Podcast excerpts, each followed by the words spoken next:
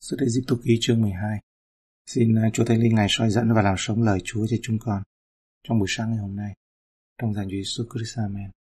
Tạ Chúa cho chúng ta đi từng chương và có những cái bài học cũng rất là phước hạnh. Tôi điểm qua, ví dụ như trong sách sáng thế ký, cái điều mà làm cho ấn tượng đó là Chúa là đấng chăn giữ, chăn giữ Gia-cốp. Gia-cốp nhận biết một chân lý, sự toàn năng hay là sự tể trị của Chúa trong mọi hoàn cảnh giữa những thiếu sót khiếm khuyết mà Chúa Ngài tể trị, chứ không phải là lao đao chặt vật, không phải là lênh đênh, ba chìm bảy nổi, chín lênh đênh như cái bánh trôi. Ấy. Nó không phải. Mà đây là cái ý thức mà trong Kinh Thánh nói, giàu trong mọi hoàn cảnh. Và dường như trong lúc hoàn nạn nhất thì là lúc mà Chúa chú ý nhiều nhất. Đó là đối với những người được chọn, đối với những người có sự tương giao đối với Chúa điểm khác nhau giữa Jacob và Esau. Và trong sách ờ, xuất Egypto ký này, ờ, chúng ta thấy Chúa không quên, mặc dầu con người qua bao thế hệ, 400 năm rồi, họ không còn nhớ gì. Và sự không quên của Chúa có nghĩa rằng là Ngài khiến cho chuyển động, khiến một môi xe chạy vào đồng vắng. Và Ngài khiến cho cả pharaon cứng lòng, chuyển động để dân Israel ra đi. Đó là sự mà Chúa Ngài không quên, khiến 10 tai vạ đến với Ai Cập và Pharaoh biểu tượng của Chúa đời này. Người tai vạ đó là sự biểu tượng của trong sách Khải Huyền, mà về sau nói đó là bảy tai nạn, tiếng kèn, sự loan báo, các ấn, Chúa không quên. Và hôm nay à, trong chương 12 chúng ta xem từ câu 1 đến câu 5. Tại xứ Egypto, Đức Diêu Va phán cùng môi xe và Aaron rằng, Tháng này định làm tháng đầu cho các ngươi, tức là tháng riêng trong quanh năm. Hãy nói cho toàn hội chúng Israel rằng, Đến ngày mùng 10 tháng này, mỗi gia trưởng tùy theo nhà mình phải bắt một con chiên con. Nghĩa trong bản dịch King James và những bản khác thì nói rằng là mỗi người bắt một con chiên cho mình. Nếu nhà ít người ăn quá, không hết một chiên con, hãy chung cùng người rất lân cận mình, tùy theo số người và hãy tính cho mỗi chiên con tùy sức người ăn hết. Các ngươi hãy bắt hoặc trong bầy chiên hoặc trong bầy dê, chiên con đực hay là dê con đực tuổi giáp niên chẳng tì vết chi. Sự giải cứu ra khỏi Ai Cập là một hành động quan trọng đến nỗi Đức Chúa Trời bảo con cái Israel hãy làm lại niên lịch của họ. Năm mới bây giờ sẽ bắt đầu bằng tháng cứu chuộc họ được ra khỏi Ai Cập.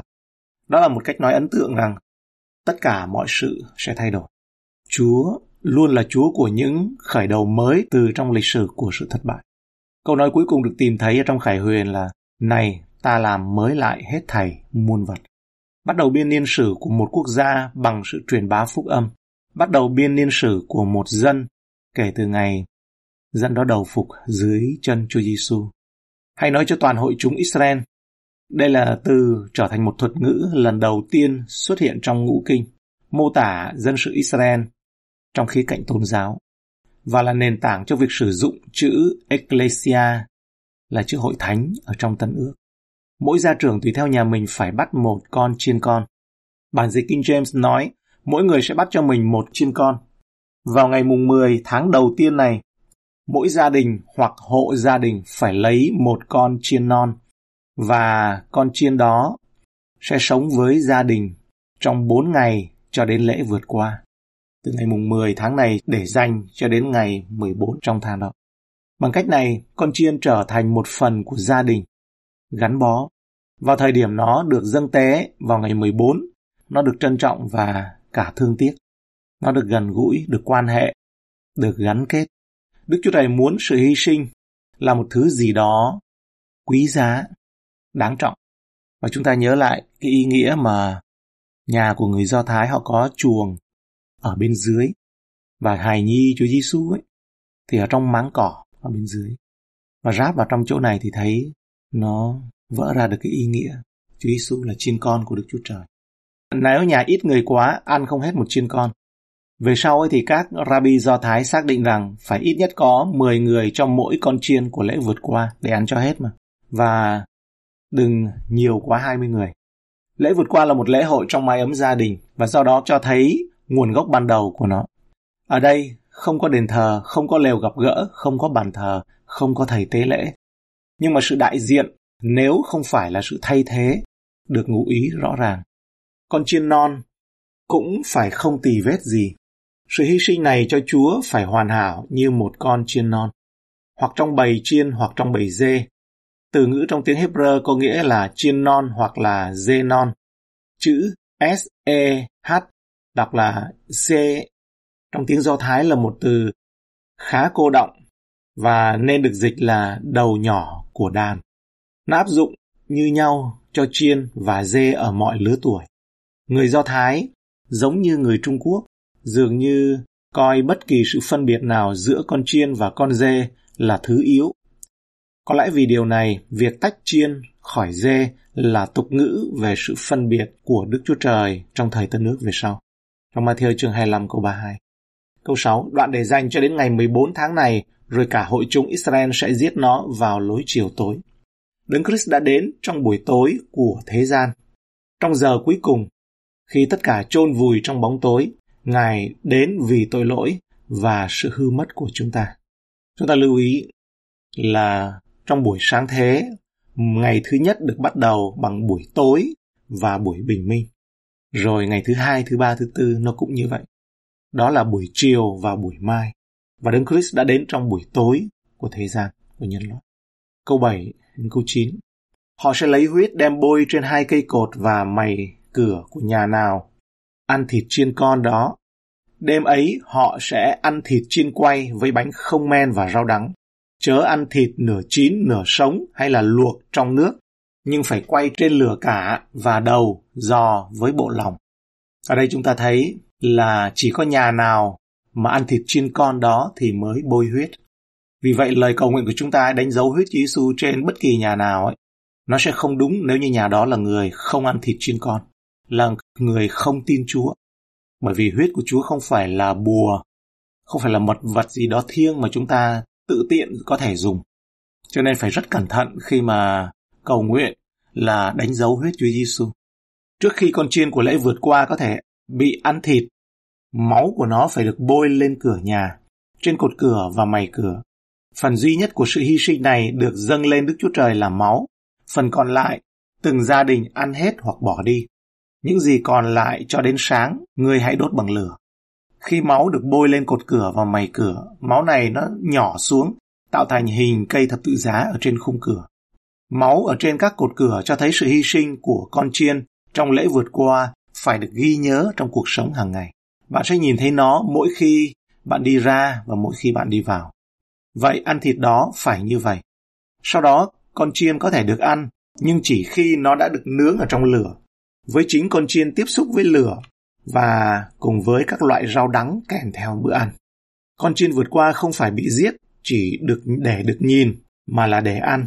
Và Đức Chúa Giêsu của chúng ta không phải bị giết chỉ để cho chúng ta có thể nghe về Ngài và nói về Ngài và nghĩ về Ngài, nhưng để cho chúng ta có thể được nuôi sống bởi Ngài. Câu 10, 11 Các ngươi chớ để chi còn lại đến sáng mai, nếu còn lại hãy thiêu đi. Vậy, ăn thịt đó phải như vậy. Dây lưng cột, chân mang giày, tay cầm gậy, ăn hối hả. Ấy là lễ vượt qua của Đức Giê-hô-va. Con chiên của lễ vượt qua phải được ăn hết. Một gia đình đã phải ăn hết hoàn toàn của tế lễ. Một gia đình phải ăn hết hoàn toàn của tế lễ. Ý tưởng đằng sau việc ăn hết tất cả là bạn phải tiếp nhận tất cả vào mình và sự cứu rỗi không nên để dành cho ngày mai mà sự tiếp nhận ấy đó là ngay bây giờ ngay lúc đó tiếp nhận tất cả và không bao giờ nghĩ rằng ấy, là có thể bớt lại một chút để dành. Và người do thái họ hoàn toàn có thể có lý do để dành ăn dọc đường, gói ghém đồ ăn dọc đường. Nó rất là tương phản cái bữa ăn của lễ vượt qua. Chúng ta nhận lấy tất cả chiên con của đức chúa trời là chúa giêsu không chỉ những phần chúng ta thích mà thôi. Dây lưng cột, chân mang giày, tay cầm gậy ăn hối hả. Chiên con của lễ vượt qua phải được ăn trong đức tin tin rằng sự giải cứu đã hứa cho Israel, hiện diện sự giải cứu đó đã đến, và họ sẽ bước đi trong sự giải cứu đó ngay lập tức. Đức tin là điều cần thiết để giữ lễ vượt qua. Hebrew chương 11 câu 28 thì nói rằng, bởi đức tin, người tức là môi xe đã giữ lễ vượt qua và làm phép rưới huyết, hầu cho đấng hủy diệt, chẳng hề hại đến con đầu lòng của dân Israel. Ấy là lễ vượt qua của Đức Giê-hô-va. Lễ vượt qua là của Chúa theo nghĩa mà Ngài đã dọn cho. Như một sự giải cứu để giải cứu Israel khỏi tai nạn của con đầu lòng. Ngài đã dọn cho như là một sự sáng lập để ghi nhớ sự giải cứu và sự cứu rỗi của Đức Chúa Trời cho dân Israel qua mọi thế hệ. Ngài đã dọn cho là một hoạt cảnh mạnh mẽ, trình bày của tế lễ hoàn hảo và sự cứu chuộc mà Chúa Giêsu sẽ cung cấp sau này. Nhờ sự soi dẫn của Đức Thánh Linh, Phaolô đã nói rõ điều đó một cách toàn vẹn. Một Cô Rinh Tô chương 5 câu 7 Hãy làm cho mình sạch men cũ đi, hầu cho anh em trở nên bột nhồi mới không men, như anh em là bánh không men vậy. Vì Đấng Christ là con sinh lễ vượt qua của chúng ta đã bị giết rồi. Giang Baptist đã vẽ một hình ảnh tương tự khi ông nói về Chúa Giêsu. Kìa, chiên con của Đức Chúa Trời đấng cất tội lỗi thế gian đi. Giang 1 câu 29. Có vẻ như Chúa Giêsu đã thực sự bị đóng đinh vào ngày lễ vượt qua. Răng 19 câu 14. Và bây giờ là ngày sắm sửa lễ vượt qua độ chừng giờ thứ sáu. Chúng ta nhìn thấy Chúa Giêsu ở trong lễ vượt qua này. Chúa Giêsu đã sống cùng và gắn bó với gia đình con người trước khi Ngài hy sinh cho họ. Sự hy sinh của Chúa Giêsu phải phù hợp với từng gia đình, không chỉ trên cơ sở dân tộc hay là cộng đồng mà thôi. Chúng ta nhớ lại Phaolô và Zila trả lời ở trong công vụ chương 16 câu 31 cho người cai tù. Hãy tin Đức Chúa Giêsu thì ngươi và cả nhà ngươi đều sẽ được cứu rỗi. Phải chăng nó liên hệ đến hình ảnh lễ vượt qua và mỗi con chiên cho mỗi gia đình này chăng? Chúa Giêsu con chiên lễ vượt qua không tì vết, rất toàn hảo, không bị vấy bẩn bởi bất kỳ tội lỗi nào, bất kỳ sự bất toàn về đạo đức hay tâm linh nào. Chỉ có huyết của Chúa Giêsu, sự sống thực sự của Ngài đã tuôn đổ ra để chuộc tội lỗi. Trong cái chết của Ngài, Chúa Giêsu đã chạm vào lửa, đó là lửa của sự phán xét và cơn thịnh nộ của Đức Chúa Trời. Trong cái chết của Ngài, Chúa Giêsu đã nhận được chén đắng của sự phán xét của Đức Chúa Trời. Công việc của Chúa Giêsu đã làm xong. Chúng ta cần phải tiếp nhận trọn vẹn, đầy đủ. Đừng để gì còn thừa lại và đừng nán lại cho hôm sau. Đừng dành lại cho hôm sau. Mà hôm nay là ngày cứu rỗi, hôm nay là giờ thuận tiện. Công việc lễ vượt qua của Chúa Giêsu cho dân Ngài là buổi bình minh và mở đầu cho một con đường hướng về chân trời của sự tự do. Câu 12, 13 Đêm đó ta sẽ đi qua xứ Egypto hành hại mọi con đầu lòng xứ Egypto. Từ người ta cho đến súc vật, ta sẽ đoán xét các thần của xứ Egypto. Ta là Đức Giê-hô-va. Huyết bôi trên nhà các ngươi ở sẽ dùng làm dấu hiệu khi ta hành hại xứ Egypto. Thấy huyết đó thì sẽ vượt qua, chẳng có tai nạn hủy diệt các ngươi. Ở đây chúng ta thấy huyết Chúa Ngài bảo vệ. Và chúng ta lưu ý thêm ở đây chun phán rằng ta sẽ đoán xét các thần của xứ Egypto để giải cứu dân sự Israel ra. Khi chúng ta trở lại với Chúa, chúng ta thấy có thể là làm rúng động trong dòng họ không? Thậm chí rúng động trong gia đình của chúng ta. Rúng động trong làng xã nơi chúng ta đang ở, trong địa phương nơi chúng ta đang ở. Có bàn tay của Chúa khi mà dân sự của Ngài, vì cớ dân sự của Ngài mà Ngài đoán xét các thần. Và đó là việc Chúa làm. Qua đây chúng ta hãy lưu ý Việc của chúng ta không phải là cầu nguyện để mà phá bỏ bàn thờ. Việc chúng ta đây không phải là cầu nguyện làm những điều mà Ngài làm. Hãy đứng ở trong cái vị trí là dân sự của Ngài. Thì Chúa đấng sẽ đoán xét các thần của xứ Egypto. Nó liên hệ đến cái bài chia sẻ của tôi về tầng trời thứ hai đấy. Mà trong hai bài vừa rồi chúng ta hãy đón xem. Bây giờ chúng ta trở lại đây. Thấy huyết đó thì sẽ vượt qua. Vì dân Israel không bị đoán phạt trên con đầu lòng nên họ phải lấy huyết như Đức Chúa Trời phán. Họ phải nhận lấy huyết. Máu của chiên con là điều cần thiết cho những gì Đức Chúa Trời yêu cầu. Nếu một gia đình người Israel không tin vào sức mạnh của huyết chiên, họ có thể hy sinh ăn con chiên và ăn thịt nó, nhưng họ vẫn bị phán xét. Nếu một gia đình người Ai Cập tin vào sức mạnh của huyết của chiên con và thực hiện một tế lễ vượt qua thích hợp, họ sẽ được thoát khỏi sự phán xét. Vậy thì dự lễ này bằng đức tin chứ không phải là bằng hình thức, bằng thủ tục. Ngoài ra, ấy, một sự đồng ý trong lý trí với những gì Đức Chúa Trời nói về máu là không đủ. Một sự đồng ý trong lý trí không đủ. Họ thực sự phải làm những gì Chúa nói phải thực hiện bằng máu. Cho nên một người không hiểu mà chúng ta bày cho họ là hãy cầu nguyện huyết Chúa Giêsu vây phủ. Một người không hiểu mà lại không có đức tin như cách Chúa Chúa nghĩ. Chúng ta nên nhớ nhiều người tin Chúa nhưng chưa phải là đã được trong sự mà Chúa xét anh chị em nhé. Có nhiều người chúng ta thấy đến và tuyên xưng, Sau đó chúng ta không thấy đâu. Chúng ta nghe tiếng kiện cáo của ma quỷ nhiều hơn. Ô, tin Chúa rồi, họ không đến. Tại tôi, tại chúng ta, tại hội thánh, tại thế này, tại thế kia. Đó là tiếng kiện cáo của ma quỷ. Đối với Chúa xét là khác.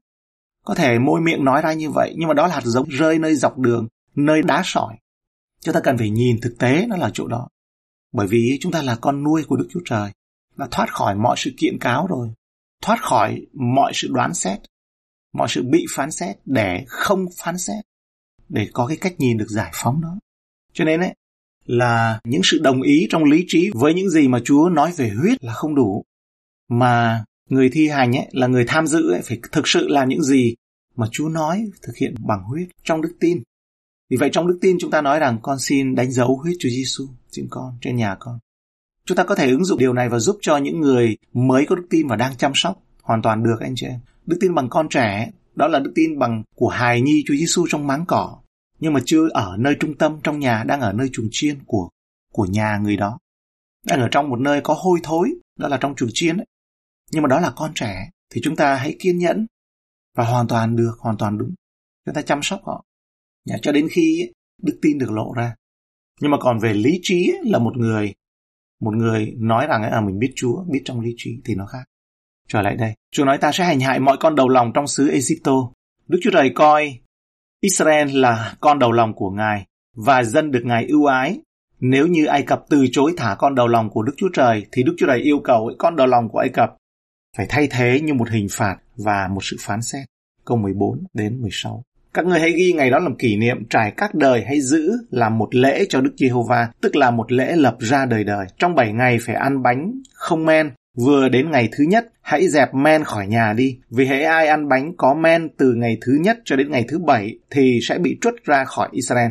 Ngày thứ nhất sẽ có một sự nhóm hiệp thánh, qua ngày thứ bảy các ngươi cũng sẽ có một sự nhóm hiệp thánh nữa trong mấy ngày đó chẳng nên làm công việc chi, chỉ lo sắm đồ ăn cho mỗi người cần ăn mà thôi. Trong 7 ngày phải ăn bánh không men.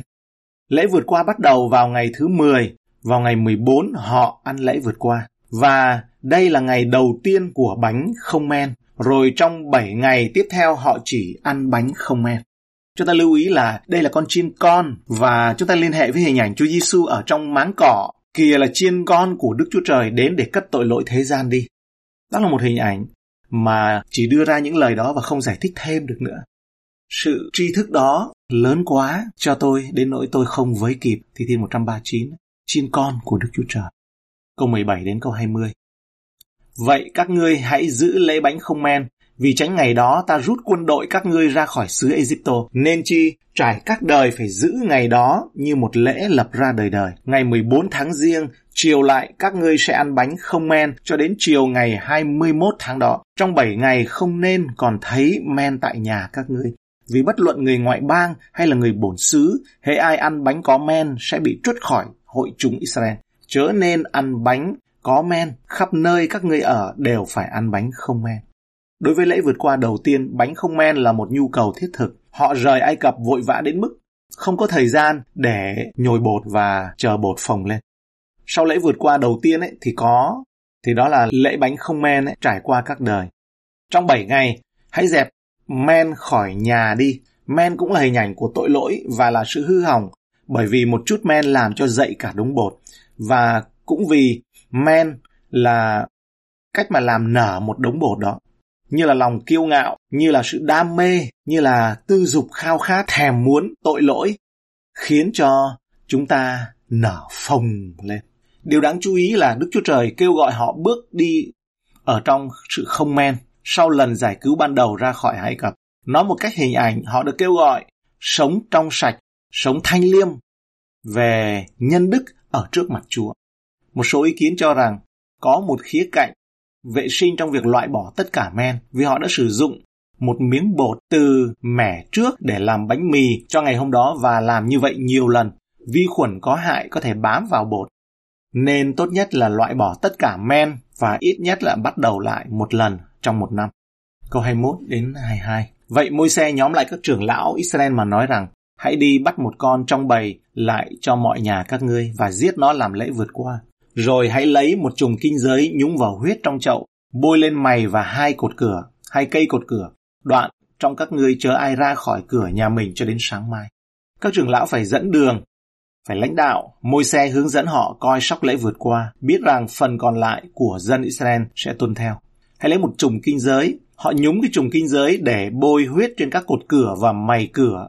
Ở trong kinh thánh ấy, thì cây kinh giới thường được dùng để lấy máu tẩy rửa tội lỗi. Ở trong Lê Vi Ký chương 14 câu 6, Lễ tẩy uế dùng cây kinh giới để bôi máu. Đoạn hãy bắt lấy chim còn sống với cây hương nam màu đỏ sậm nhành kinh giới đem nhúng trong huyết của trùng kia đã cắt cổ trên nước chảy.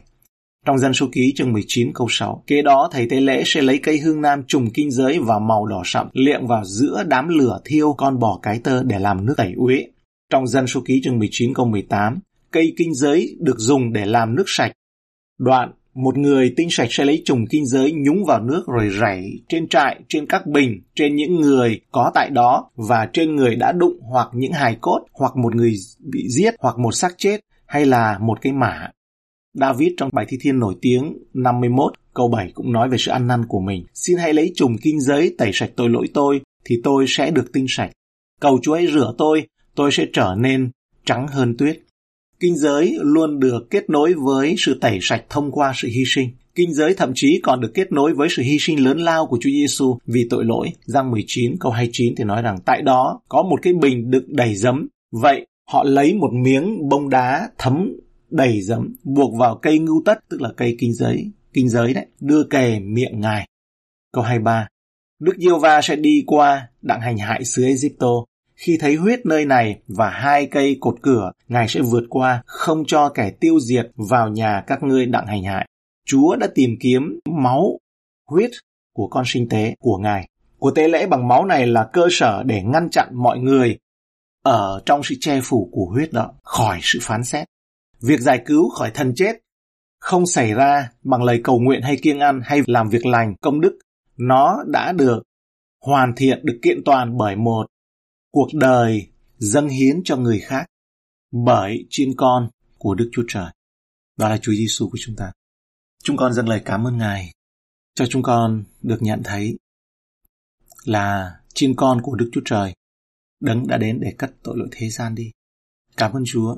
Chúa Giêsu, phải chăng Chúa Giêsu đó là có lần mà Ngài đã nằm nơi máng cỏ chăng? Cảm ơn Chúa. Và chiên con đó được gắn bó với gia đình Chúng con cảm ơn Chúa. Đấng toàn năng, đấng tối cao và như Ngài không quên dân Israel thì ở trong Chúa Giêsu Christ, Ngài phán cùng chúng con rằng hãy đi khắp muôn dân mà rao giảng tin lành cho mọi tạo vật.